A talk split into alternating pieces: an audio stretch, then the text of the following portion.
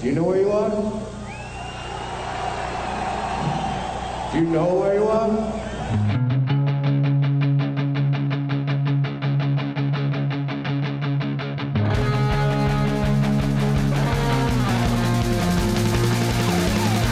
This is Appetite for Distortion.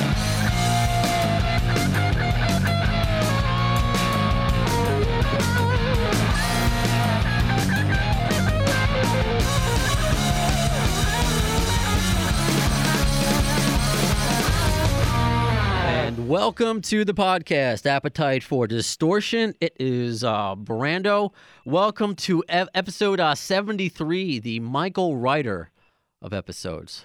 Do you understand that Wow. Yeah, see, you did. Yeah. I looked yeah, at see? I looked that up, Mr. Nice Yeah. Yes. Welcome or welcome back or wait, you're not on my show, I'm on your show. Good. yes, the uh, the almighty Mitch LaFon, of course, from Rock Talk with Mitch LaFon on Westwood One, on uh, Chris Jericho's uh, part of Chris, Chris Jericho's network, Stupid idiot! right? Um, Uh, yep. yeah, I still I, every time I get a chance, anytime I get a chance to play some uh, some Jericho, You just made the list! I will always do so. So you're a nice excuse. You're an excuse to talk Jericho and also talk hockey, uh, Mitch LaFon. I was actually trying to look up uh, an Islander number 73, but apparently they haven't. I've, had, I've never had one. So I figured, you know what? Let's go with a Canadian for the Canadians.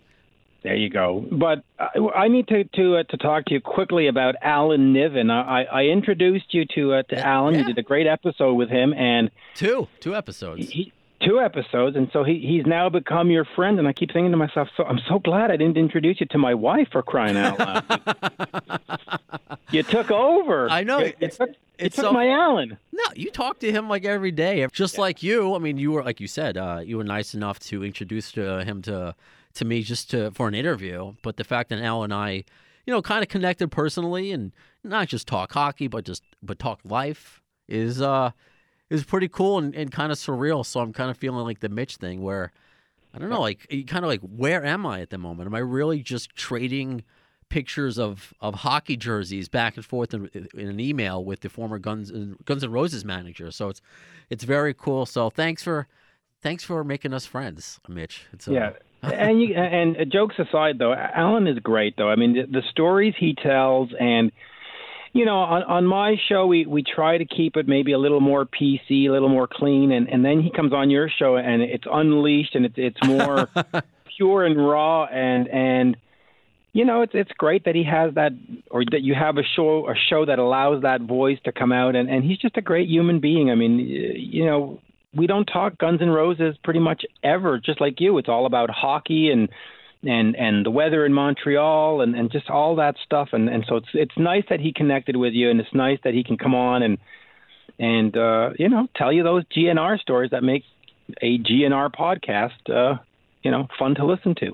I know. No, it, it, it is very cool. And again, it's not just like the GNR, but the other stuff that we get to talk about. So we meet the man, you know, behind the the GNR, I guess, and that's what this podcast is all about.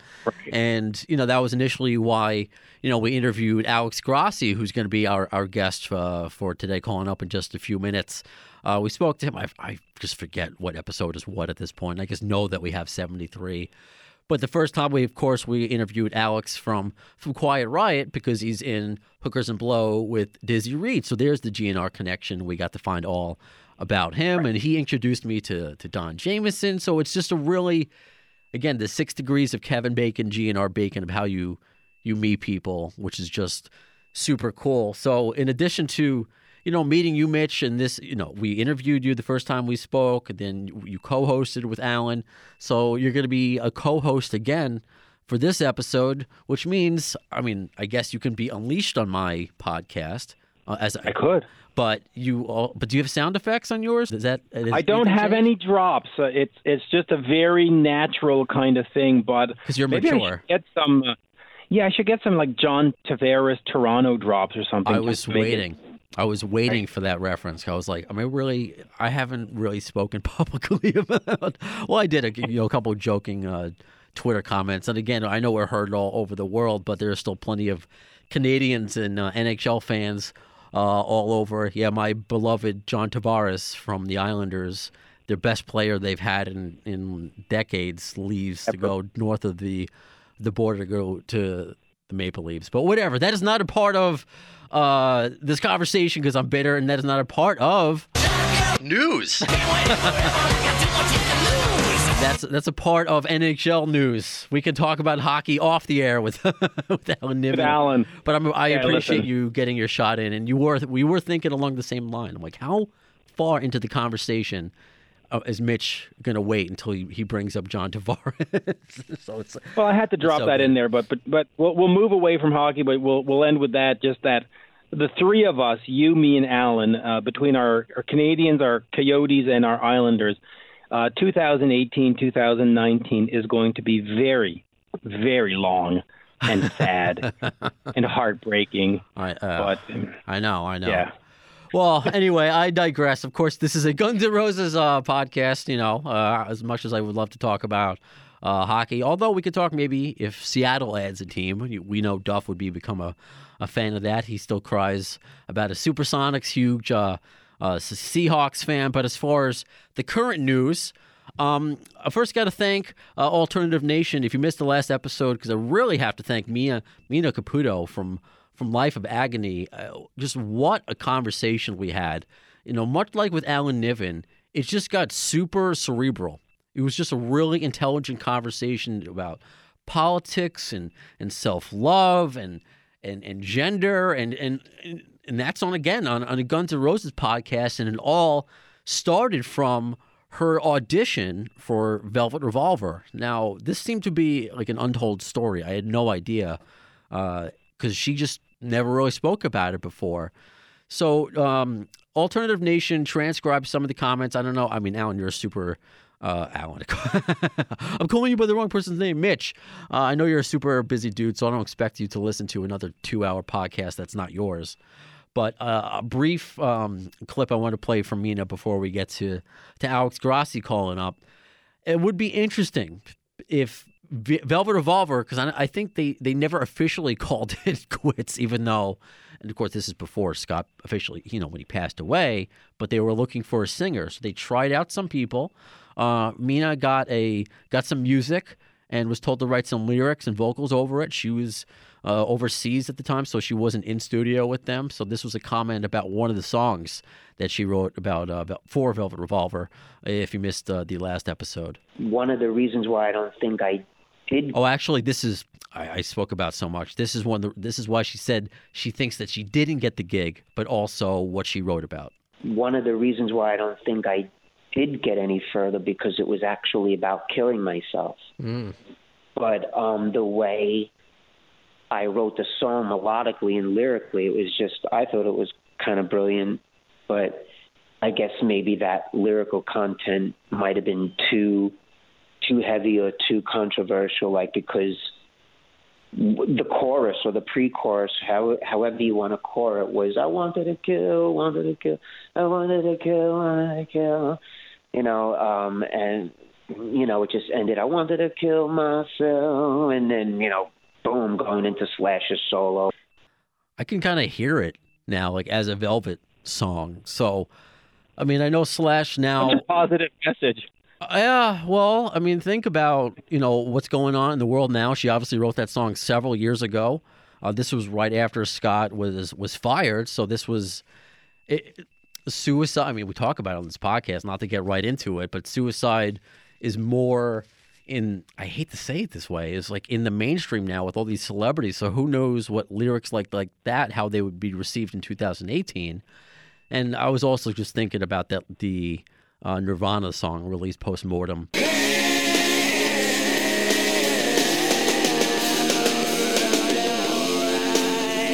That's like one of my favorite Nirvana songs, ironically ever. Uh, talking about how he's she's screaming that he's in pain. So, and yeah, sometimes these lyrics are really difficult to to listen to, but I guess that's kind of the point, you know, of them. And uh, it'll be interesting. I don't know. I was still. I, I know Dave Kushner wants Velvet Revolver. He he still lives back in in those days and, and appreciates it. I know Matt Sorum was recently quoted about saying Velvet Revolver was the best time of his life. Can you imagine that? Uh, so who knows with all these side projects in addition to Guns N' Roses what the future may bring. But that's just me kind of, you know, hoping for hoping. For I was just gonna say, I think if if you or I interview Slash anytime in the next year or two or, or soon, I'm sure that should be will- our first question. first question. If, is, Sure, it should be. It should be. Hey Slash, uh, you've had a great tour with Guns N' Roses, but uh, fans want to know: is uh, Velvet Revolver still uh, looking for a singer? That's kind of funny, actually, because out of all the years where it's like, yeah, yeah, that was a great tour with Velvet, or that was a great tour solo with Miles. Yeah, what about Guns N' Roses? And he was getting sick of all those questions. So let's just start peppering him with unnecessary Velvet Revolver questions. That's a good idea. I, I appreciate Yeah, it. that would be a great way to make sure that you, you connect right off the first question and, and have a great long, long chat. I mean, you know, the, He might appreciate the that. Who knows? He might be like, "What? Out of, everything that you want to ask me, that's the first question." Uh, the only thing worse, maybe, if you asked him, like, "Will there be an, a, a third Snake Pit record?" Who knows? Uh, and another bit of um, uh, shotgun news as, as well, and we were talking about this a bit off the air with the release, hot off the release of the the box set, which I don't know if you've gotten any increment of. Uh, Mitch? I've got two versions of it. I've got Oh, yeah? the four and the two. Yes, sir. Oh, nice. Okay, I got the Spotify free version. so, No, that's a good. That's a good version. But no, no. I've li- listen. Uh, it's funny because I got the uh, the I guess the sort of semi deluxe version with the four CDs, and it comes with a book and the tattoos and all that. And Alan Niven was right. I took the CDs, I burned them in my computer, threw them on my phone. I have not looked at the book. I don't care about the frickin' tattoos.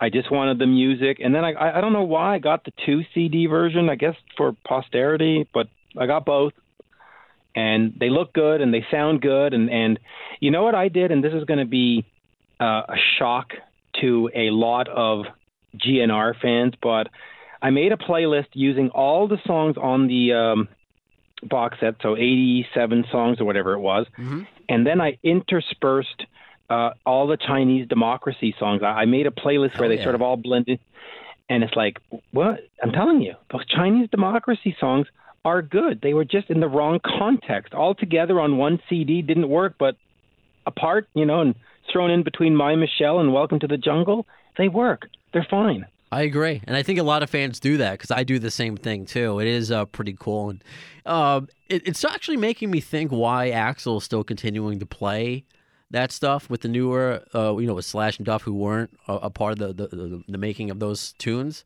I think he just wants it to be all under one umbrella. Like this was Guns N' Roses. You know, no matter what Yeah. you know incarnation of it, this was the brand, and this was the music made under the brand, and I want to continue that. And I think it's maybe an extension of that. Uh, w- and them playing Slither, you know, which we we embrace all of it under this great brand yeah, with the R uh, of music. So it is interesting. And on the heels of that, I mean, whatever increment you got, even the free version that I got, uh, Appetite for Destruction, 29 years later. So we're recording this uh, Thursday, July 2nd. So this billboard doesn't come out until and for another couple days. Has re-entered the top 10. Appetite for Destruction in the top 10, beating out such brilliant acts because we're going to be talking about these same artists in, in, in 29 years because I know you're a huge fan of XXXTentacion and Lil Baby. Yeah. So Appetite Yeah. for Destruction beat out and uh, and Luke Combs. I'm sure we'll be talking about them in 30 years, right? Yeah, I'm pretty sure now. I think you said July 2nd. We're July 12th today. Just to, Oh, oh, did I? Thank you I for believe so. it is saying uh, it, either way i believe you because Yes. it's a good chance to organically say if i sound more nasally today i'm, I'm fighting the good fight of allergies i have tissue stuck up my nose uh, it's just i don't know what it is pollen just decided to say fuck you today so i've been sneezing i just don't want to get boogers all over the microphone so be let's be happy that you're in montreal and i'm in new york city we're not in the same studio because it would just be a Mess. it would be a mess. So if I said uh, July second, I'll blame the cloud and that I'm being uh, kind of I'm feeling kind of spacey. a, flame, a, a phlegm festival. No, but as far as Billboard goes, listen, it's it's great to see an album like that pop back into the into the top ten. And it's, by the way, it's nice to have the box set out because it's only a year late. It was supposed to be part of the North American tour and stuff last year, and got delayed and got delayed and got delayed. But here it is. Uh, I will I will caution though that the numbers on Billboard are skewed because every disc in a box set counts as a separate unit sold. So you take the numbers. Most of these box sets are four CDs. You know, there, there is a two version, and then oh, that's weird. Right. So whatever the the numbers are, you have to divide by four. So mm. uh, for actual buyers, like you know, like Kiss has a has a great history of saying the Kissology DVDs have sold a million, blah blah blah, and it's like, well, actually, you sold two hundred and fifty thousand, and it was times four because it was four discs. And So same thing happening here, but listen, it doesn't take away from the fact that it's back in the top ten almost thirty years later. I mean, regardless of the skewing, it's still a, a great little accomplishment. Can you think of because you're more of a, an historian than I am? Can you think of any other record that could do that? Oh, easily. I mean, you know, you look at any band like a Metallica, like a Kiss, if they were to do a deluxe reissue of the Black Album, you know, Metallica's Black Album, yep. four disc mm-hmm. edition, it, it, would be top hey, ten. yeah, you know? yeah. No, I, I think you're right. Uh, Alex Grossi joining us on the phone. So, do hey you, guys. So, do you agree Ooh. with that? We were talking about how Appetite for Destruction just got uh, top ten on the Billboard charts. Yeah, isn't that crazy? Years. It's awesome. It's so cool. Like it is, right? What Good are day, the record? Haven't spoken to you in a while, by the way. How you doing, Mitch?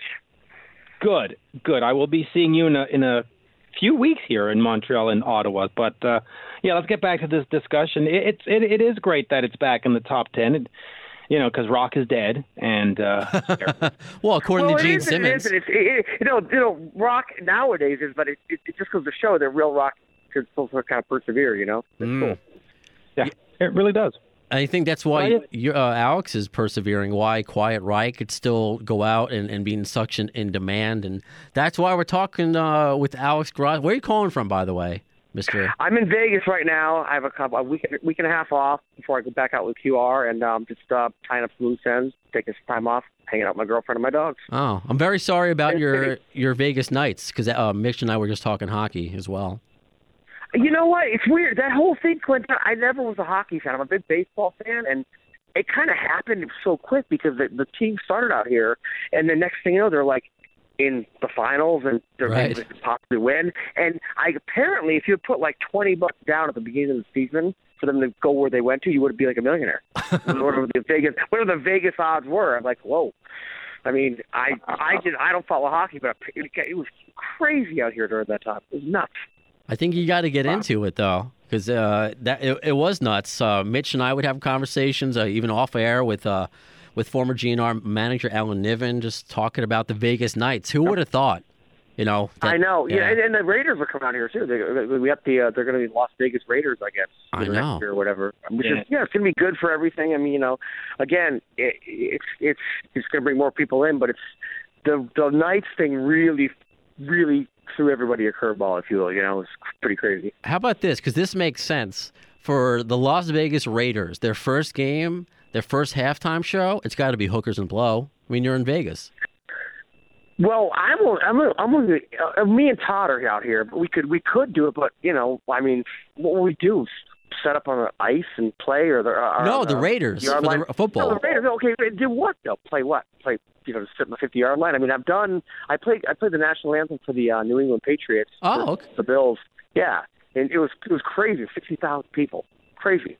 But it's also very, very scary. You know, I was like, whoa, this is not my element. You know, but the hookers and blow at the. You know, we could. That, I mean, I. I you know, as long as the check clears, I'll do it. you know what? Now, now I'm really thinking though. Uh, you guys could be the official band of the XFL when that comes back.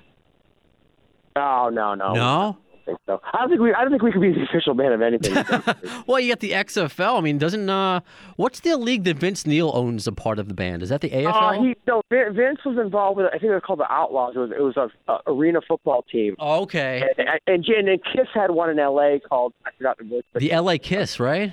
Yeah, there was L.A. Kiss and yeah. Vince and the Outlaws. I don't know how long it lasted. I don't think it's. I I really don't follow sports that much, but oh. I mean. uh it's it's a great idea because it's like you know rock fans and sports fans kind of the same you know get get a whole thing together and it's you know but you know, it's still an arena, which is like twenty thousand people. It's you know tough to fill those things, you know.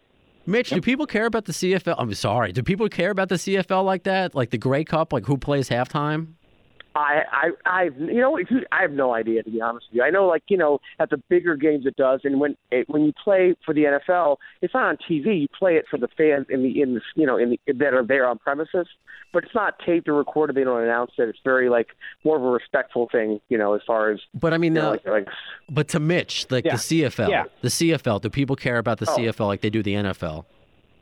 Uh, like the NFL, no, because it is it is local. NFL is a global market and a global audience. But no, listen, the last Grey Cup we had Shania Twain come out, and you know uh, I think it was like two thirds of every Canadian household watched the game. So That is yeah, people care. Wow. Unfortunately, I They don't. actually care more in Canada, to be honest with you, because it's it's in, in America when you watch a game, you don't see that stuff. It's there in person. Now, they, when, when in Canada they show it on TV.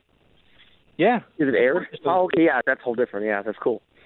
Yeah, and and you know, I- as a Canadian myself, I follow the NHL, I follow some baseball and the NFL, but the CFL, I just I, I can't. It's not it's not real football to me. Mm. Sorry, Canadian fans. All right, It's very- controversial comment from Mitch. I, not a I'll chime in and say I don't even know what the CFL is. Oh, so- it's just the Canadian Football League. That's all it is. Yeah, that's all. And this is again just the awkward.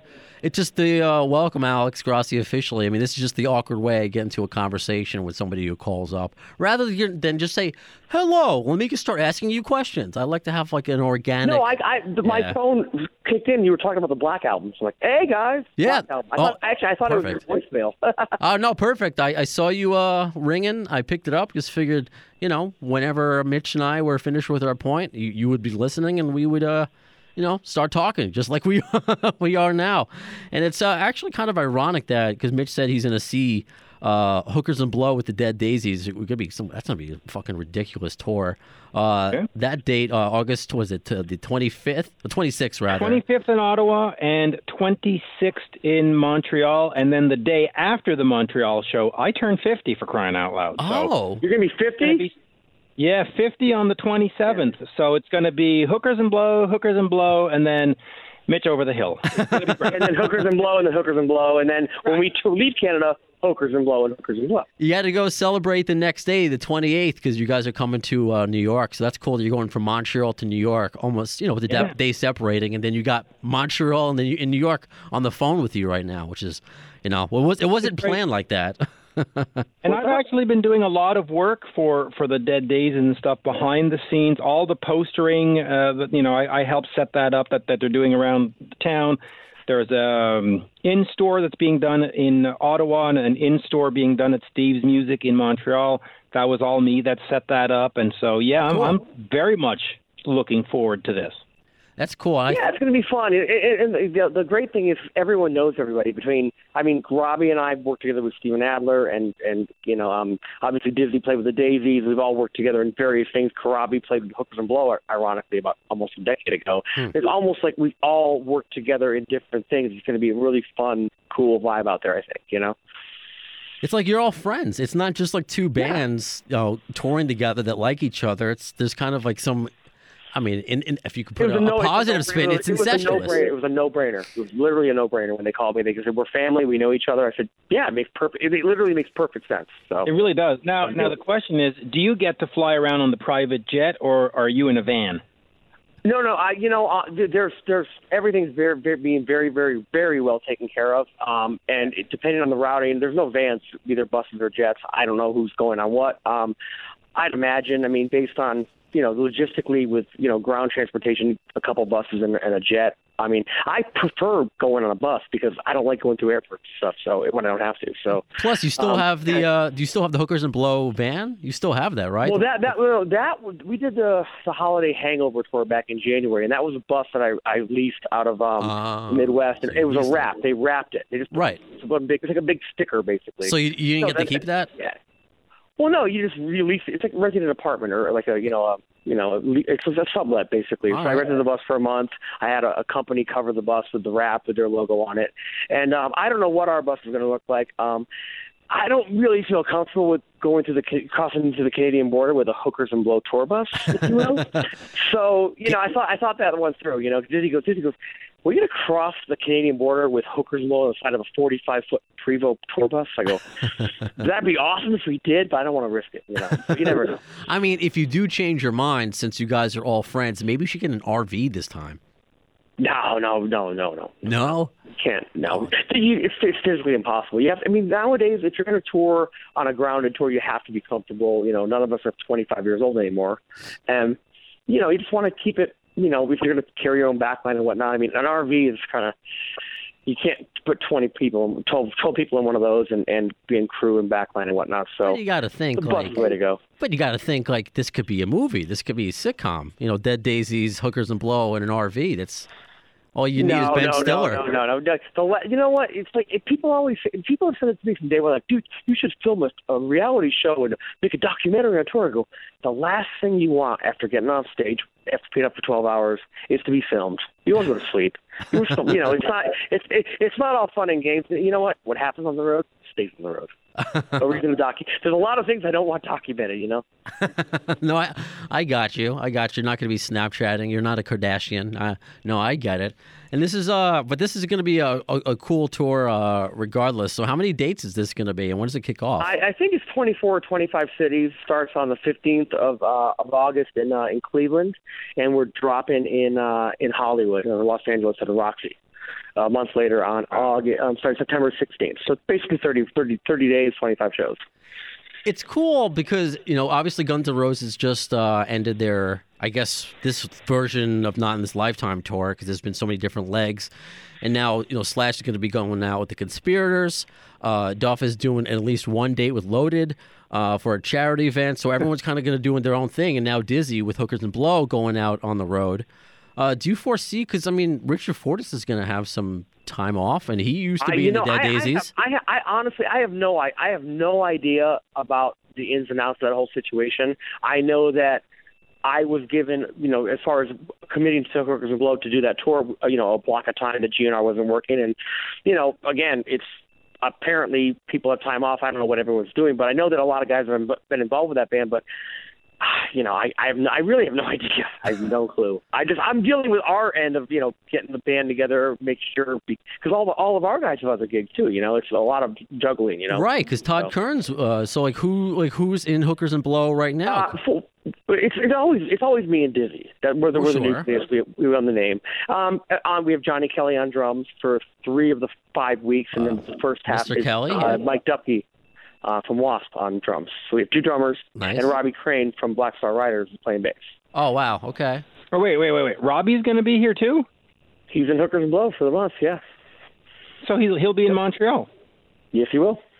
Oh, that I like. I I, I love Robbie. I And, love Robbie. With here. Yeah, he's so, he's so fucking funny. He's great. He's hilarious. He's he's absolutely hilarious. And uh yeah, when he was here in Montreal and, and in Ottawa in March, we, we went for breakfast and blah blah blah. So oh no, that's good to know. He's a Yep. he's good folk. That guy. Good good good guy. How'd good you- to have him? You know, it, we, we, you know, we, we've always tried to make it work out. But he was always out with either Black Star Riders or when he was doing the Rat thing or whatever. It mm-hmm. never lined up until now. He got Oh. he had time off, and it kind of just the you know the universe colli you know kind of lined up for us. I go, Robbie, can you do these dates? He goes, Yes. Okay. I was going to ask you how it, it came about, like how he got into uh, the band this time around, but it's just it was. He's per- always kind of been one of the guys that we wanted to have. We just it was never it never lined up. It just happened to work out that way. And the, I believe, if I'm not correct, uh, the Daisies and the Riders did a tour together, so they all know each other. Ah. So it made perfect sense. right on. It does make perfect sense. Th- Does that change your set list at all? I mean, do, do you throw in a Black Star Rider song or a Right. No, no, no. You know, Make you know, with this tour, what we're gonna do is we're gonna do like you know the the deep cuts that we do off Use Your Illusion and Dizzy solo stuff, and just kind of keep it real. Like, you know, we'll figure it out. We'll we'll play it based on what the crowd's like. Um, but the main thing is Dizzy's got Dizzy's got his, his no so, his no solo record out, the um Rock and Roll Ain't Easy record that we all Right. played on. So we're gonna mix that kind of stuff in with the regular hookers and blow set, but. Robbie's never played with us. We're going to start rehearsing in a couple weeks, and you know, just figure out which ones sound good and which ones don't, and then and then kind of build it from there. You know. Awesome. Is this the first time? And please correct me if I'm wrong. That Dizzy's playing his solo stuff live. No, no, we we did it on the January tour. We did a couple songs. Okay. Um, Yeah, because I played on that record. With, it was me, Fortus, on a couple songs. Frankie Banali from Quiet Riot did it. Uh, Chuck Wright, Quiet Riot. Um, it's just a million guys in that record. It's really good. And I said, I told Dizzy, I go, let's just do a couple of the songs in the set. We just slowly work them in because, Right. you know, when you make a record, it's one thing, but to to then translate 20 guitar tracks with 15 different guitar players and drummers that were recorded over three years to four guys live on stage takes some time. Do it right, you know. And the last thing you want to do is have it sound like shit. So we took some time and did it right and picked the right songs that work in a live situation, you know. Oh, so you probably we might see more songs off his because you had more time to practice it, right? Yeah, yeah. No, we we Okay. definitely. I've I mean I played on like I think four or five songs on the record, so we're working out those, and Robbie's learning them, and yeah, no, it's it's we're gonna see which ones sound good because That's again, cool. Yeah. whatever ones you can recreate live, the best. But yeah, there, there, he wrote some really good songs on that. I'm really proud to be a part of it. It was, it was a lot of fun making it too. It was it was very like just like a lot like a big family making the thing. It wasn't like you know high pressure or anything. It was fun. That's cool because that record was real, really well uh, received, and just the fact that hookers, the hookers and blow show speaks enough for itself. So it's like now you have something. It's like new every time. You you've joked that you've been, uh, you know, in this cover band for 15 years, but it's like you still have something new all the time. Well, no, present. Hookers and Blow will never record original music. However, Dizzy did. We will play those songs. Right. Hookers and Blow will never record. That's a vow we made to each other. you know, we can cover all. We can Hookers and Blow is covering Dizzy Reed. How's that? I like that. I like that. All right, that's it, it works, but that's like the only chance. I mean, uh, he's gonna get to play the, his tunes. I mean, I I, I, No, I has- highly he's doubt that GNR is gonna He's do done some. He's, he's done some shows with a pickup band, and he's got a couple different Okay. guys he plays with as Dizzy Reed. But yeah, no, he he they're his songs. He can play wherever. I don't know, you know, you know where and when it's all going to happen uh, after the Daisy thing because again, everyone's in a million different bands and we're all touring, you know, with our day jobs, if you will. So, Sure. but it's going to be a great chance to get it out there, and, and um, you know, it's fun, it's fun stuff to play. It's stuff I actually played on. It's not like playing, you know, a cover of a song I had nothing to do with, you know. Right on. Right. Well, let's hope they do. Uh, this don't look like Vegas because I was written with. Uh, we are doing that one. We are do that one. Yep. See, of of Black Star. So there you go. It's a connection And to Ricky Warwick wrote it with who's it? It's all connected. It's all one big circle, you know. How would you go about uh, picking the places uh, for the tour? You're playing Highline Ballroom in I, the know, city. I, I, did, I had, you know, that was already booked. Uh, whoever is the, is- the, the Daisy's agent and manager handle all that, and then put us on afterwards. I, I, I even though I do book shows, I, did, I didn't book the tour. No. Okay. All right. Cool. They're great rooms. They're some really cool rooms. I mean, Harris Park. I think Mitch. Were you at the Harris Park show we did with Kevin and uh, Alice Cooper and Mitch Neal in 2006? Were you there? Quite possibly. Uh, yeah, it was the last. Yeah, it was 2006. It was Quiet Riot, Vince Neil, and Alice Cooper, and I believe you were there. Yeah, that's very possible. I've seen Alice Yeah. tons of times. And and by the way, you're going to enjoy this place in Montreal, the Foufounes Électriques, which Everyone's Translate- telling me that. I've, I've never heard of it. What's it like? Well, when you first of all, the name it means electric ass when translated to English. uh, right? Electric ass. Electric ass, because foufoune is is a nice way of saying ass. Wow. And All right. right, but it was the place that Nirvana played just before their fir- um, uh, Nevermind came out. So they and the whole show is on YouTube. You can go check it out. So it's got this historic oh, it's, thing, okay, and I, I, okay, now, yeah, I, I've seen that. Yes, that's that's the same place. Oh, cool. It's the same place. I mean, it's it's not a great place necessarily for fans because it's sort of jammed in, and and you, the, it's hard. You know, the, the the sight lines are a bit tough, but it's just the whole sweaty, dirty band vibe that's that makes it kind of cool. You know. Um, Cool. You go for the ambiance if you want, and it's you know Sebastian Bach was just there, and it was 125 degrees in the place because the air conditioning had blown out. It was it was brutal, but Oh, I saw him tweeting about that. yeah, but what a show! Yeah, you saw him tweeting that somebody stole his his his uh, tour manager's passport, but Yeah. Oh wow. Yeah. Yeah. It's too far. Oh, they how, got it. They, they got it back. But I, but I have to say, for touring bands, putting your fanny pack on the stage rather than leaving it on the bus, probably not a good idea. Why? Okay, why do you have a fanny pack to begin with? Thank you, Alex, for saying what I was thinking. right, it, right. That very rock and roll fanny pack, and he stuck it right by the drum riser. But of course, everybody can reach over because the stage is tiny, and Yeah, that's a that's a rookie move right there. And who steals from a fanny pack? I feel bad. I'm like, The- this the dude has a fanny thing- pack. No matter, I can't no steal matter from how him. things get on tour, the one thing you never lose, never leave off your body is your fucking passport, Mm. because that's the hardest thing to replace. You can cancel Yeah, a credit either- card, you get your cash back, but a, a passport is a nightmare, especially when you're overseas. You know. Mm. So Yeah. And and they had a great, great bus right out back. That just leave it on the bus, or like you say, keep it in your back pocket. there's a safe on the bus. You always put your passport on the safe in the, in the back lounge of the bus. You know. But Mm. Right. But who knows? anyway, Who knew? You know. strange move, but they got it back. So, phew. Good. That's the thing. Mitch, how is that? Because they're also playing. Um, um, I don't know if it was named after the Beastie Boys, but the Brass Monkey in Ottawa. Because I'm just curious. Any history with that place? Because you knew about all about Yeah. I've never been there either. What's it like? Well, I, I like the Brass Monkey. It's down in the basement. The uh, the roof, the ceiling, whatever you want to call it, is very low, so the sound, uh, you know, travels like a tunnel. But right above, there is a Thai restaurant that is absolutely fantastic. It, it's I like it's that. a fun room. It's a very fun room, and the guys that run it, you know, uh, Scotty and stuff, so nice, so incredibly nice. Uh, they are going to treat you like kings, and uh, you know, it's it's also right underneath a Tim Hortons that's open 24 hours a day. So you can go for your food, you can go for coffee, uh, you can park the bus right out the back. It's it's actually a very Baller. great. Yeah, it's great. It's great for a band. Um, you know, and and the guys who run it are super super nice. Whatever you need, they'll take care of. Uh, they'll you know the, they, they normally they put you down. I don't want to name the hotel, but they put you in a hotel right by the lake, so you you've got this great view of, of the water. It's yeah, it's not it's not nickel and dime at all. It's it's it's Okay. You know, I, bu- I book shows there and with different bands that I, you know, I represent, but I, I've never actually physically been there. Um, but I've been to the, uh, you know, obviously Harris Park, and I've, I've, I I don't think I've been to the other ones actually. To be honest with you, I think they're all new to me, so I'm looking forward to it. You know. Oh, you, Be fun. you like this, and, and the Montreal one's going to be great because you're you're right next to Chinatown, and you're right across Steve's Music Store, which is like our guitar center. So you can go sort of geek out on on gear and stuff right Oh, before. cool. Hey, what's the Phoenix, what's the Phoenix Theater like in Toronto? Because I know I think Steve from the Rock Pile is involved with that one. That hey, I love I love Steve. I love the Rock Pile, but I've never been to Phoenix. What's that like?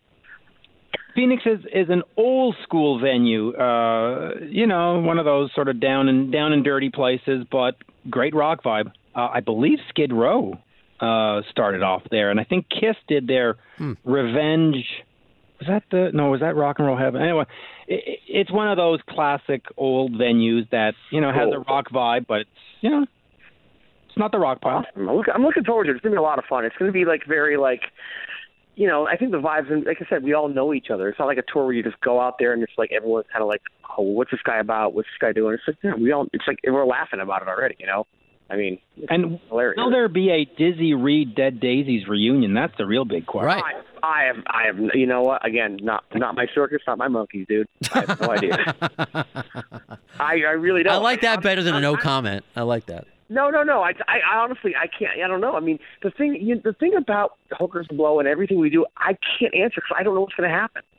One night it could be one thing. The next night, oh, by the way, this guy's going to play with us. Or if you're not playing, you know, we, you know, it's not like it's not planned out. It's not like we have a set list and set time and everything's in order and on track to do a quick track. It's just, it's rock and roll. We so whatever happens, happens. You know. Do you prefer that over than what? Because I have to imagine the Quiet Riot is more regimented.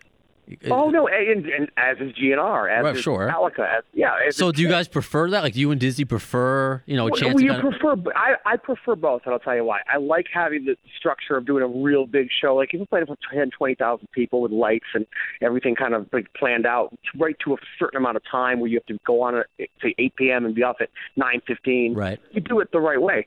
With a rock band, a loosey goosey cover band, fun band like Hookers and Blow, or you know, even GNR back in the day, you just kind of do it. And we, you know, we never, we've never made a set list. We, I'll write it on a napkin at last minute while the intro's rolling, and, and we just we do like the first four or five songs in order. Then Dizzy just calls them out or say, "Hey, let's try this song." But we we've actually learned songs on stage. let's try playing. I like we. Actually, we played Freebird. In New York City. I remember you were telling us that uh, last For- episode. and That was so cool. Because we wanted to try it. It was like a rehearsal. It was like a, literally a rehearsal in front of 500 people. It made no sense, but it was they loved it. But that's you know? rock and roll. That's missing now because everything. Yeah, it's cool that you have to be on stage at a certain point, leave at a certain point, and the business the, the, aspect. the of it, main but- thing I've noticed is a lot of bands are flying in tracks and they have everything queued up to to to you know to lights and the LED screens. Right. It's all it's all got to be on the the pyro. Everything's like nickel. You go to see Nickelback, it's basically watching a computer. That's no disrespect. They're a great band. I love that band. I love the songs, but it's very tight. You go to see Led Zeppelin back in the day, or Aerosmith, or even old GNR. It's like those guys are just going for it. They don't know.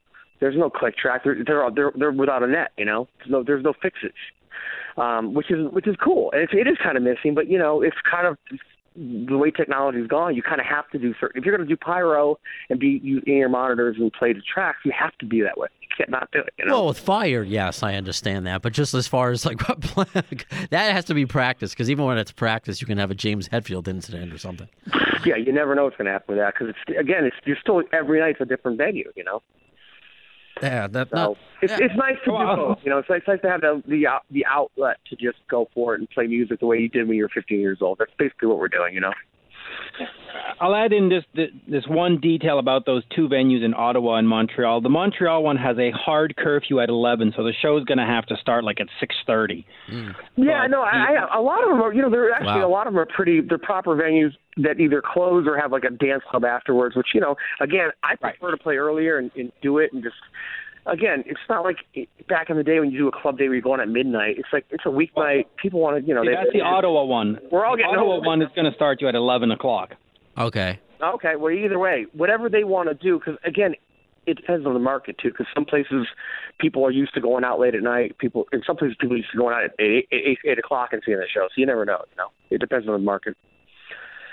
Right on. So it's all good. I'm, I'm looking forward to actually seeing those places because everyone, all my Canadian friends, are like, dude, you're playing there. I go, yeah, that's gonna be so great. Mitch, I have a question for you. The El Mocambo. When I was a kid, I, I had I had Steve Ray Vaughan on VHS playing live at the El Mocambo, and my, now my buddy, the singer Rick Stitch from Hotel Diablo, is now working for them. What's that? Wow. Well, listen, that place is best known for that secret Rolling Stone show back in the 70s that ended up being an album, and April Wine had opened.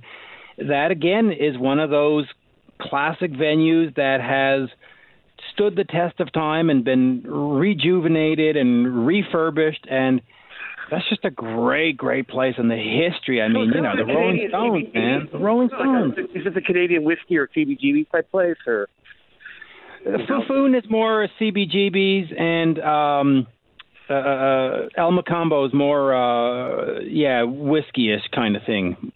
That Cool, kind cool. of vibe. Yeah, so you're you're gonna dig that. It, it's and you know it's right in the. we're not playing there. My buddy's working there. I just want to check it out while I'm there if I can, if I have time. Oh, you'll have time, and and yeah, yeah. There, there- there's going to be a lot of time to get around town, but it, it's a I, I, great I place. can only imagine. Yes.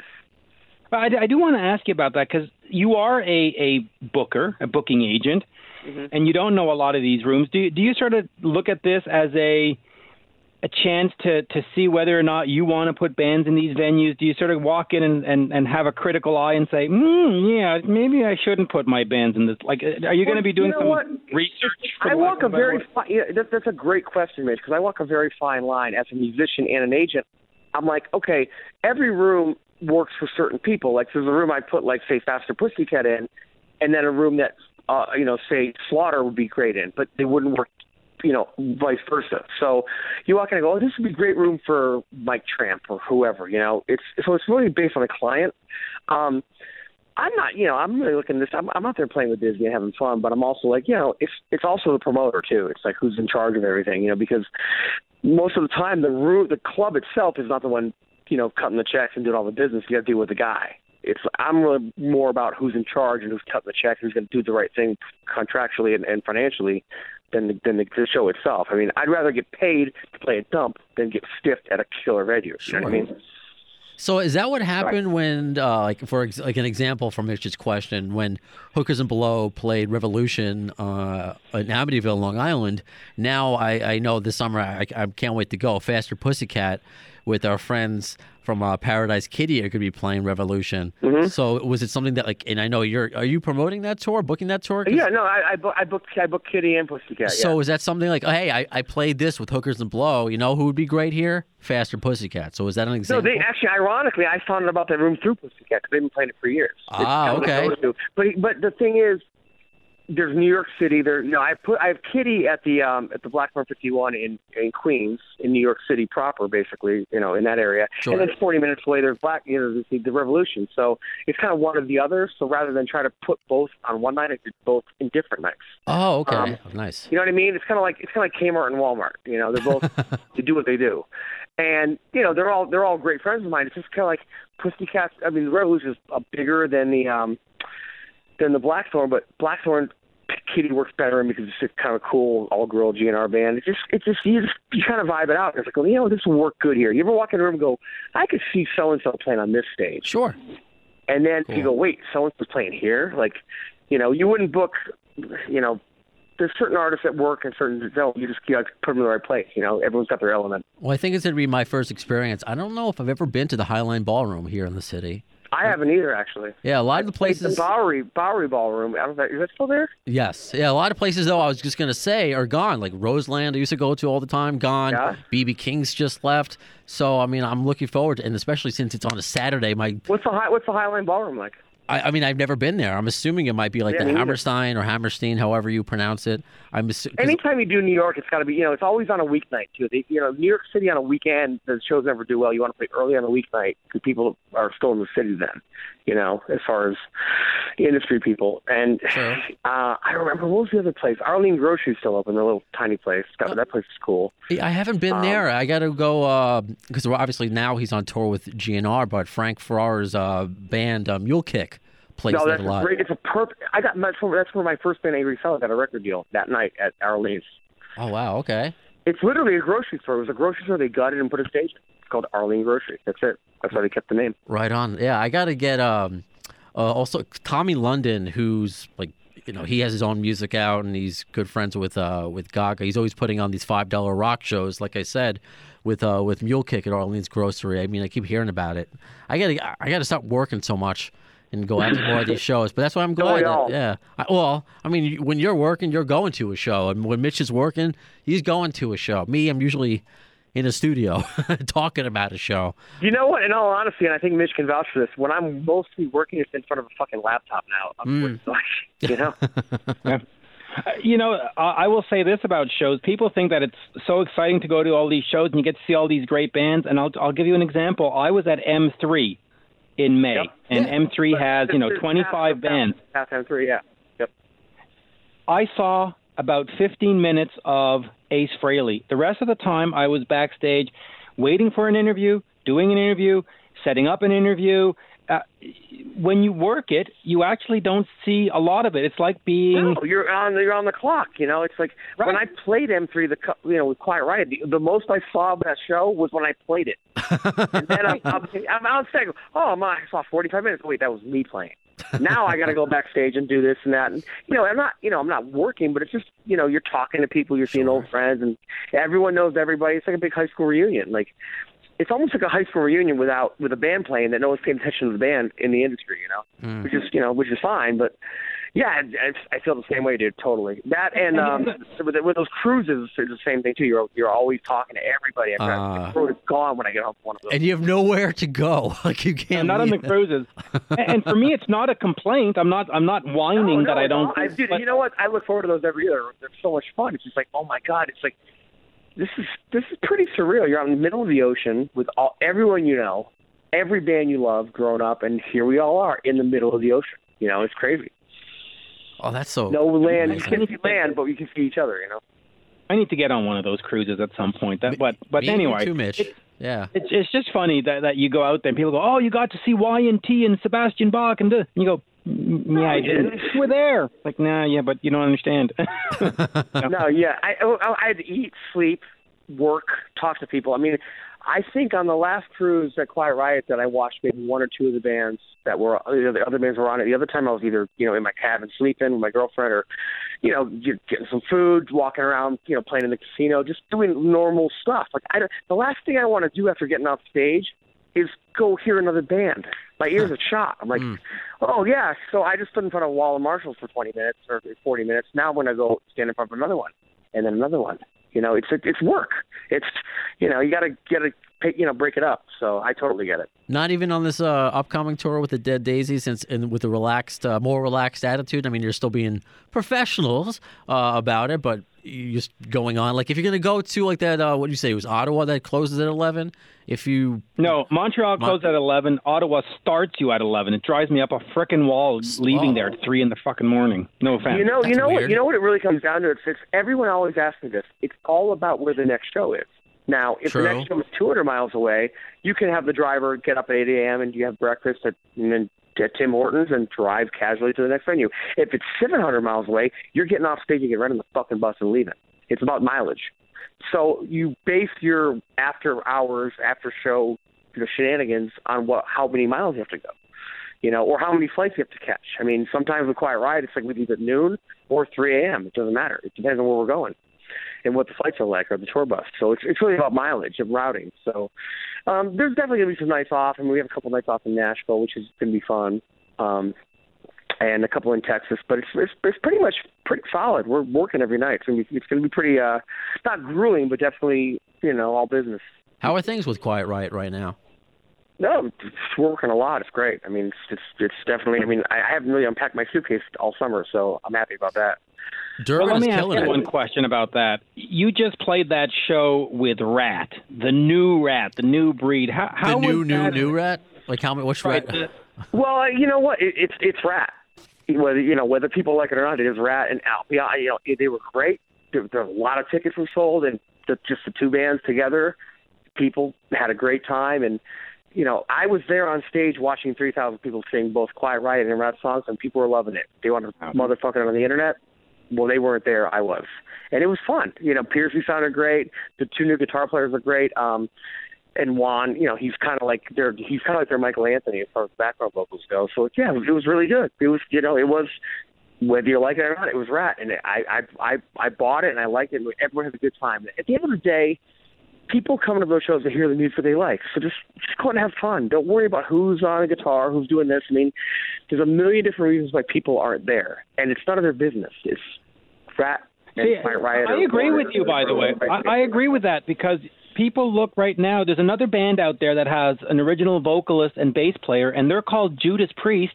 And nobody ever says, "Oh, it's fake Judas Priest," but Yeah. because it's Stephen Pearcy, oh, well, it's fake. No, it's not fake Ratt. You know what? There's no, there's no fake anything. It, you know, here's the thing: you go on the, you go on the internet, you go on Blabbermouth, whatever. Yeah, you want to. There's like 18 people that comment about, oh, that's not really Ratt. But I saw 3,000 that thought it thought it was, had a great time, and you know they enjoyed life for two hours. It was the same our thing with Guns N' Roses, of course, for all those years. You know what? It's, I saw every, every version of that band, and I loved all of them because I love the music. It's about the music. That's what it comes down to: music and the vibe and what it brings you back to. And these, you know, you know, I mean, I'm, you know, I'm looking, I'm on stage looking at the crowd, going, these guys are 50, 60 years old, but they're re- remembering what it was like to be 20, singing, you know, round and round or bang your head. They're having a great time. That's our job. We're entertainers. I don't give a fuck what people say about who's in what band or who isn't. You know, it's not I agree with you. know, I don't come. I, I don't tell you how to cook- flip your cheeseburgers. Don't tell me how to play guitar. Okay. You know, this got me. I totally uh, agree with you. Um, same here. I mean, and this got me thinking, and this was a, a fan question for you, Alex. Uh, one, you were Jani Lane's uh, guitarist in 2006 ish.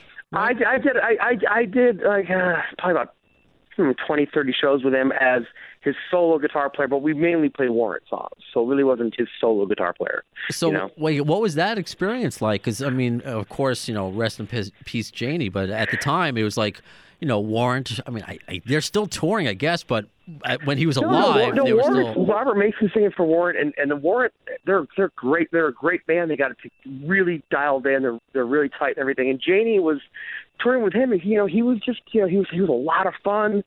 He was a lot of. He was very. He was actually one of the funniest dudes ever. If you really got to know him, and he, that guy could write. Just think of the phone book. to three chords and make it a hit song. He had that thing, kind of like Butch Walker, you know. Oh, okay. I don't know if you're like I'm Southgang, Marvelous Three, and then he went on to write for Pink and whoever else. But he had that he had that Butch Walker thing where he, I mean, we and him would sit on the couch with two guitars and just he play three chords and just write a hit. I'm like, dude, that's a hit. Well, I don't know what he just did. I go, write it down. I actually have, you know, we wrote some songs together, but obviously I'm not never going to do anything. But Right. yeah, no, he just he was very he was very uh he was a nice guy. So I, and that was heartbreaking, man. It was, you know. Yeah, that's why you know just to go along with what you both are saying is just no matter what you think the version is, these people are enjoying themselves playing music Yeah. and songs that we all love. The best example of that is my. I'll never forget when I was a kid. My mom was. I'm going to the Village People. I said, the Village People. And this was like 1996, seven. I was like still in high school, and she was going to Mohegan Sun Casino when they first opened to see the Village People. I go, and there are all these skinny little kids with six packs, like Chippendales looking dudes. There's like Indiana cop and you know cowboy, whatever. Sure. Basically, it was the Village People, but they they jobbed it out to five kids that were you know All right. I, I don't have to uh, who the original Village people were. They never had a name. There was the cowboy. There was the cop. There was the guy. They had they, They were they- avatars. They played y, They played YMCA, and everyone fucking loved it. you know that could be Kiss in a few years, right, Mitch? Oh, that's gonna be Kiss. Yeah. If there's a It will be band that Kiss. could actually pull that off. I think. You know. There will be a uh, uh, hologram halfway Kiss there. sooner than later. It's it's interesting. Yeah, I think people just want to hear the music and, and the brand, and I think that's why it's so awesome. The Quiet Riot is still doing its our, thing. Our bodies aren't built to last, but the art and the work we do is. So Yeah. when we're all dead and gone, it's still going to be there. Why not celebrate it? And that's And why it should be. Yeah. and the- the people that helped create it. You know. And again, to full circle, that's why Appetite, Appetite is still is back in the top ten after 29 years. It's the songs, you know, it's Yeah. that that lasts. So that's uh, yeah. Look at that. It all it all ties in together. You know, the conversation. Yeah, no, you know, you could have the greatest image in the world and the best shtick and whatnot, but you got to have the fucking song, the hit, the, the three chords. You know, I mean, I just saw Eddie Money tonight, and I couldn't Oh, believe wow. every song. Eddie, every song's a hit. You don't realize how many hits that guy has. Eddie Money's awesome. He plays for 60 minutes, and it's like every song was a big hit. And you know, he's got his kids playing in his band. He's having a good time. He's, it's loose. You know, it's, it's not, you know, it was everyone was having fun in the room, it's the band and the audience. That's what And about. that means a lot more to me than seeing people on the internet saying, "Oh, it's not really Eddie Money's band." I remember Richie so and so from 1984. Yeah, really, dude? No one else did. yeah, I know So- those comments, man. Especially, uh, I don't know why why Blabbermouth out of all of them seem to have. yeah, you know, I don't really. It does. It, at the end of the day, it doesn't matter. At the end, of, I'm still working. Everyone's still working, and it, a lot. I mean, who cares? Like when I was a kid, I couldn't. There was no internet. Like I couldn't. When when, when you know when. uh I'm trying to think of a good example. When when Motley Crue got John Corabi instead of his know, like I couldn't say I like Vince better. No, I just said okay, he's a new singer for Motley Crue. I'm good, still going to support my band that I like. You know, Yep. when you're a big uh, going back to sports, when the Red Sox or the Yankees or the whoever gets a new pitcher, you support him because he's on your team. Am I correct? It- It's funny. I was I was Absolutely. just we're thinking we're on the same page, Alex. That's so funny. I was literally just gotta about to say to support. Mitch, do I still have to support John Tavares now that he's a Leaf? Do I have to do that, or do I just I still, I still support the Islanders, but do I have to? So you support the Islanders, but you don't support the Leafs. Okay. Now it's. Darryl Strawberry went from the Mets to the Yankees, and he was my favorite ball player. I'm like, what do I do now? I know. Yeah, a lot of people are love like Darryl. Strawberry, but I love the Mets. I kept with the Mets. You know, I had to. Or Johnny Damon. He went from the Red Sox, right? You're Oh, that was that was a big one. And Didn't Nomar go too? no, Nomar was always a Dame, Red Dame, Sox. Damon, was the too. Yankees. That was heavy. That was heavy. Wade Boggs. You know, he finally won his championship as a Yankee. Couldn't win it as a I yes. Yeah, yes, so no, you're right. You're you're Color absolutely mustache. right. You know, mustache. I often use sports analogy because that's what a lot of this. Uh, Same you know- thing. What's the difference? You, uh, Yeah. you love the Yankees, okay? Well, yeah, but fuck the Red Sox. But we got we got you know so and so. Well, he's a Red Sox. No, he's a Yankee now. Well, what's the fucking difference, guy? Really, you know, think about it. That's why I love it. It's the it's the jersey. You're rooting for the jersey, so that's why you know Yeah, you root for the, hookers. brand. You root you root for the hookers and blow jersey. You root for the Dead Daisies jersey, even though they've had a lot of people on their roster. You root for anything you believe in. I mean, in all honesty, like it's a kiss. I mean, I like no matter who's in the band, I want to see shit blow up, and I want to hear fucking Love Gun. I don't care. yes. I don't care if it's Yeah. Scott Coogan, Paul Stanley, or who you know, or fucking Jakey Lee singing for that matter. I want to hear those songs if the ship blow up. That's a Kiss show. I will tell you, I, I don't know how far they, they tour, if they're still doing it, but uh, ever hear of Mini Kiss? They're Uh, there, well, Yeah. there's, uh, yeah, very, uh, unfortunately, very well actually. yeah, they're well, they, they, Um, There's they're- two yeah. versions. There's the one that they, they well, okay. They, there's one version that does like they play the karaoke tracks. They have cardboard guitars. Oh no, this was a real. one that tries to play. Oh, they actually plug in and play. Yeah, How is it? It was. I've only seen the, the karaoke version. It was. It was. I mean, this was like years ago, like in college days. I mean, the fact that they char- it was like so much money. It was so crowded, but it was entertaining. it was entertaining to hear love Yeah, going. I mean, it's, yeah. okay, okay. You really can't go wrong with little people. I don't know what the politically politically It's little people, yeah. No, you're right. Midgets, Yeah. whatever. I don't. I don't really care. Um, but uh, and then you have Kiss. But the, they did the Viper one night, and I'm like, the curtain opened. It was like it was all on tape. Oh man! And then I was in the bathroom, and Mini Paul, who was really short, I'm talking like three feet tall, came in and peed next to me. I'm like, oh my god, I, I gotta get out of here. That's I gotta go home. I gotta call it a night right now. Get it to a, a three foot Paul Stanley. He's like, "Hey man," I go, "Good show, guy." He goes, yeah, you know, it didn't sound so good up there. I go, "Well, you weren't playing." It did, wait, wait, you're worried about the sound? oh, that's Yours- you've had a lot. I'm sure a lot of moments like what the where the fuck am I, Alex? And that No, I'm sure it, was one of know, them. it, it, I will t- but again, you know what? Everybody had fun. The band had fun. The Yeah. crowd- it was sold out. It was packed. And it was it was, it was great. It was a good time. Isn't that what rock and roll's about? Absolutely, and that's what this uh, this podcast is about. So I really appreciate you taking uh, time because I know we've we've been talking for a little bit now. I mean, Mitch, I don't know when you got to go because you have a million interviews uh, lined up. Yeah, I mean, I had I had Lou Gramm on today, so and and I have Yes to do next. So yeah, I've got I've got a bunch to do today, and and I do have to take the wife to supper actually because uh, A wife to have- supper. Wow, you could not have said that more white. Yeah, I know, but I mean, what do you what are you going to do, right? I mean, uh, between, between interviews and stuff, you still got to take care of the family sometimes, right? So Oh, I know, I know. Tell me about it. I'm dealing with it right now. You know, I think I'm gonna go to Red Lobster tonight with my girlfriend, maybe, possibly. If you know, maybe live it up. Ooh, well, I don't. up, wow. I don't want to interrupt your supper, so I guess before I let you uh, you both go, uh, Alex, I mean, tell us like everything. I mean, obviously, is there like a what's the the main page we should go to to check out the tour dates? You know, anything, uh, you know, hookers and blow and dead daisies. Like, where should we? where I mean, I mean, from, from we. Oh, I only have a Facebook page for Hookers and Blow, and the Daisies seem to do, run everything off their page. So I can I, I can email you those links. Um, just go on Facebook, go Hookers and Blow, the Daisies. They're both the main ones that pop up. They're both up there, and and all the dates are there, and ticket links and whatnot. And uh, and then where's quite right at the moment? Because I know, are you taking a break? Or it's where you know touring? Where? No, we're we're, we're do- I'm doing a lot of juggling, but I'm doing all of it. It's all worked out. Um, the next show we have, I believe, is July 27th in New York, Well, you- upstate New York. oh, I was about to say like where? Yeah, upstate's. Uh, but Yeah. well, you are a, a Where busy, upstate busy man. New York? Maybe I'll come and check that show out. Good point. It's called Little Little New York, I believe. Jam on the Ridge. It's called. So it's like a little outdoor festival. It's cool. Really cool. Really cool place. That'll be fun. Awesome. Um, yeah.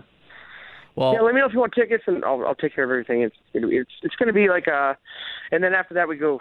I mean, honestly, we're all over the place. I mean, I'm literally moving. I'm just. I'm not kidding when I say I've not unpacked. I've literally not unpacked. You know. Yeah, why? Like, why should you? You know, but that's kind of. Well, you've been living that life for oh, you know for for so, so many years. Um, Are you? I've been used on the to it? road since 1997. 97. I've I've not stopped. I mean, obviously you love it because you're still doing it, and every chance Well, I don't. you. I can't do anything else. You know. well, every time you have a chance to. and, and yeah, I do love it. It's, and it's also one of those things where it's like, you know, as we all get older, it's like, you know, you, myself, Mitch, we're all cut from the same cloth. We're big rock and roll fans. And no matter what, doing what we do, whether it's doing an interview or doing a podcast or doing a show, it's it's involved with music, and we're lucky to do it. So why not?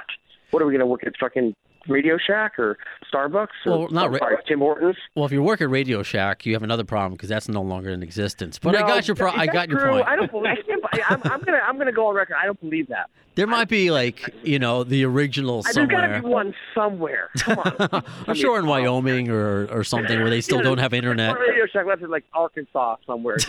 Like, they, have like, they have like one battery for sale. I love it. But but the point you know? being, which is why Hookers and Blow is so cool. I mean, yes, this is what you do for a living, but any chance you get to like possibly take a few weeks off or a month off, I was like, no, I want to keep touring. I want to be with my friends. I want to play music. Yeah, you know, you know the, thing, you know, the best way I can, the best analogy I can make is I, I talk to this guy. I go, you know what it's like? You know, you go fishing or hunting with your buddies or go, you know, camping to get away for a week. Hookers is always like that. It's like a big camping trip. We just go and have fun. We're not. There's no pressure. We literally do not care. We're like, sure, we'll play 20 minutes. I'll make it 15. We don't care. Cut our set. Let's just just have fun. We're here. You know, as long as we, you know, we're having, you know, doing our thing and and entertaining people. We don't need to make it high pressure and, and you know put a lot of expectations on what we want to accomplish because you do that with your day job. This is like a, it's like a, it's a hobby, if even that. It's fun, you know. It's like playing golf. Great hobby. You know? It's a great, great hobby. Mm. Yeah. I mean, I mean, I've never Right. played golf. I can't. I, I've tried. I'm horrible at it. I can't even Mini golf. do the thing. What about mini golf? Hitting the- I, I have done that, and that is fun. But that's also it's like okay, but it's not very entertaining for me. But I see these guys, these golfers, and they're you know they're doctors, lawyers, dentists, and, and they, they Alice live Cooper. Alice Cooper, yeah. And, you, know, you know, I mean, I I don't get it, but I see these guys that do it. I go, well, I guess hookers mostly me playing golf. I just go out there and do it for fun. I mean, when you're playing golf, I mean, you're not you're not Tiger Woods. You're not, you know, you're just playing golf, drinking beer during the day, and having fun. Kind of the same thing. you True, know, Only yeah. with guitars. yeah. You know.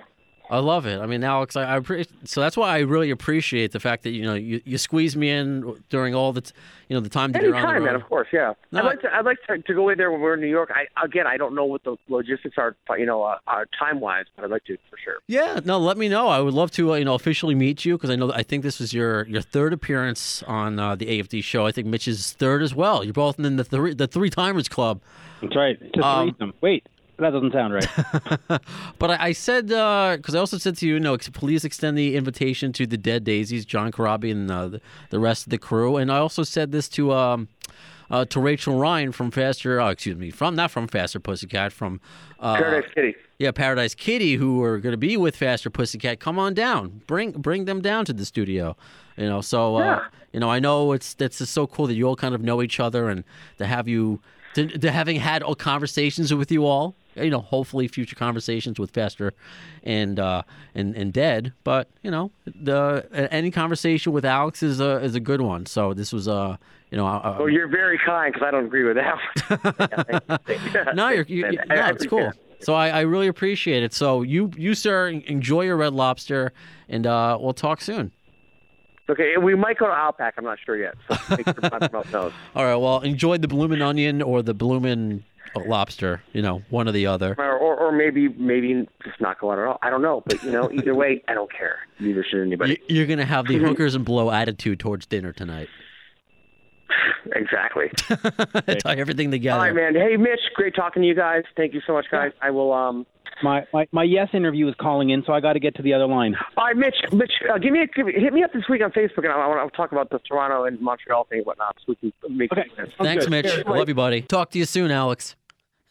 How many people have to, you know, put you on hold to go talk to the band? Yes, so uh, I'm sure you can catch that amongst all of Mitch Lafon's interviews on Rock Talk with Mitch Lafon on the uh, the Westwood One uh, podcast network as a part of uh, Chris Jericho's network. Stupid idiot! Yes, but as far as the AFD show, uh, that concludes episode 73. You could find us on the iHeartRadio app. You can find us on Spreaker, SoundCloud, Stitcher, uh, iTunes. We are still there, and to reflect, and I'm going to always, I'm still going to bring attention to it because it's still a big uh, topic of conversation. It was a, a conversation a few episodes ago about copyright, copyright democracy. If you haven't listened to that episode yet, please do so. It affects you, the fans, the real fans of Guns N' Roses. Yes, the people who, you know, only want to do good by other people, the good-hearted Guns N' Roses fans. So uh, check that out. I believe we're going to have another conversation like that about how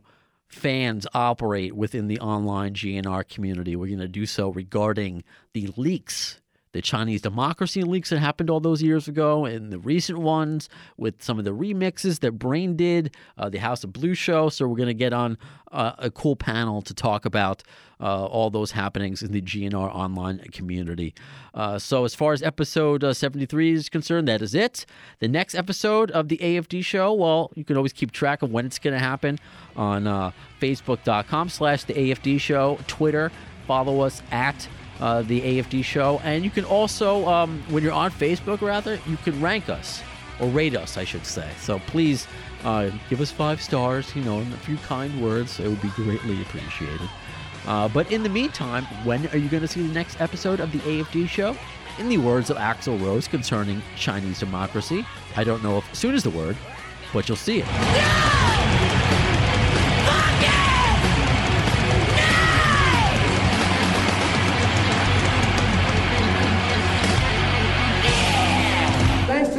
security, I'm going home.